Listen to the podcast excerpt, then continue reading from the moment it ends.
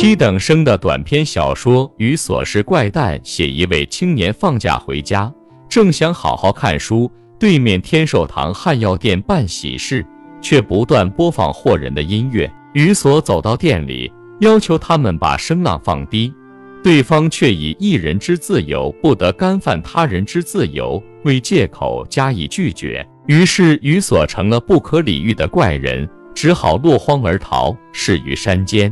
不料他落脚的寺庙竟也用扩音器播放如怨如诉的佛乐，而隔世的男女又猜拳嬉闹，于所忍无可忍，唯有走入黑暗的树林。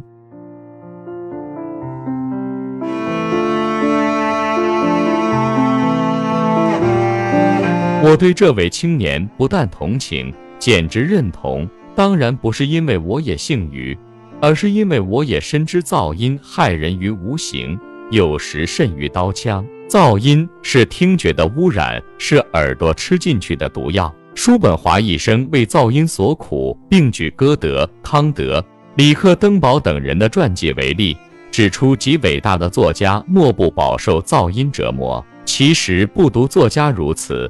一切需要思索，甚至仅仅需要休息或放松的人，皆应享有宁静的权利。有一种似是而非的论调，认为好静乃是听觉上的优洁癖，知识分子和有闲阶级的富贵病。在这种谬见的笼罩之下，噪音的受害者如果向音源抗议，或者向第三者，例如警察吧，去申冤投诉，一定无人理会，人家听的。你听不得，你的耳朵特别名贵，是习见的反应。所以制造噪音乃是社会之常态，而干涉噪音却是个人之变态，反而破坏了邻里的和谐。像雨所一样，将不见容于街坊。诗人库伯说得好：“吵闹的人总是理直气壮。”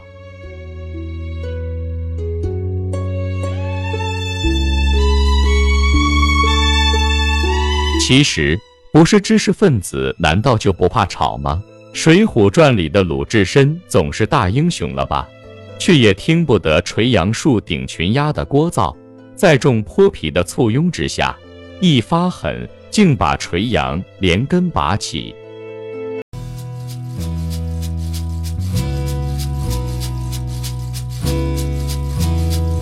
叔本华在一百多年前已经这么畏惧噪音。我们比他进化了这么多年，噪音的势力当然是强大的多了。七等生的《语所是怪诞》刊于一九七五年，可见那时的语所已经无所逃于天地之间。十年以来，我们的听觉空间只有更加脏乱。无论我怎么爱台湾，我都不能不承认台北已成为噪音之城。好发噪音的人在其中几乎享有无限的自由。人生固然百无禁忌，狗生也是百家争鸣。狗主不仁，以左邻右舍为刍狗。至于机器的噪音，更是横行无阻。最大的凶手是扩音器。商店用来播音乐，小贩用来沿街叫卖，广告车用来流动宣传，寺庙用来诵经唱祭，人家用来办婚丧喜事。于是，一切噪音都变本加厉，扩大了杀伤的战果。四年前某夜，我在台北家中读书，忽闻一声大作，竟是办丧事的欧哑哭腔，经过扩音器的现代化，声浪汹涌烟来，尽贯吞吐于天地之间，只凭其凄厉可怕，不觉其悲哀可怜。就这么肆无忌惮地闹到半夜。我和女儿分别打电话向警局投诉，照例是没有结果。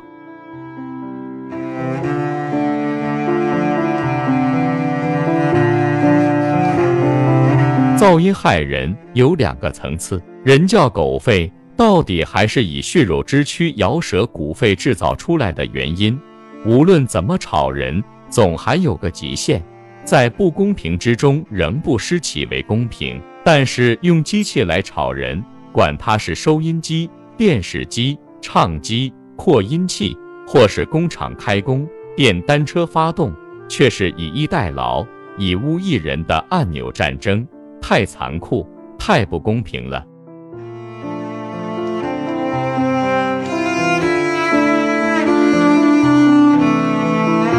早在两百七十年前，散文家斯迪尔就说过：“要闭起耳朵，远不如闭起眼睛那么容易。”这件事我常感遗憾。上帝第六天才造人，嫌已江郎才尽。我们不想看丑景，闭目便可，但要不听噪音，无论怎么掩耳塞耳，都不清净。更有一点差异：光像其中之车，只能直走；声却像其中之炮。可以飞越障碍而来，我们注定了要饱受噪音的迫害。台湾的人口密度太大，生活的空间相对缩小，大家挤在牛角尖里，人人手里都有好几架可发噪音的机器、不武器。如果不及早立法管制，认真取缔，未来的听觉污染势必造成一个半聋的社会。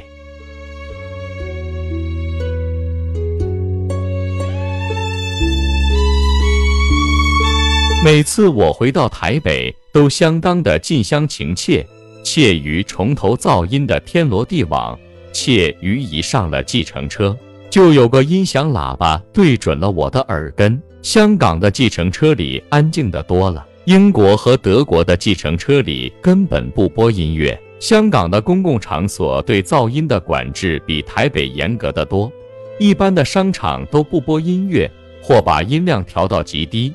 也从未听到谁用扩音器叫卖或竞选。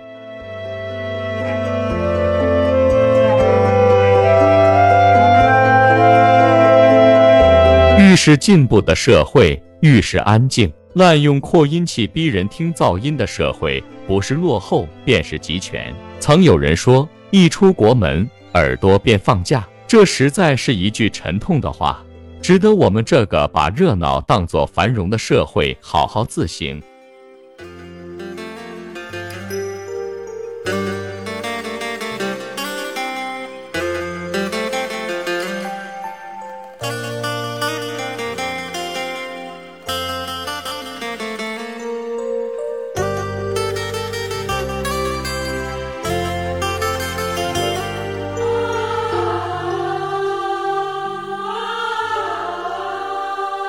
谢收听，再见。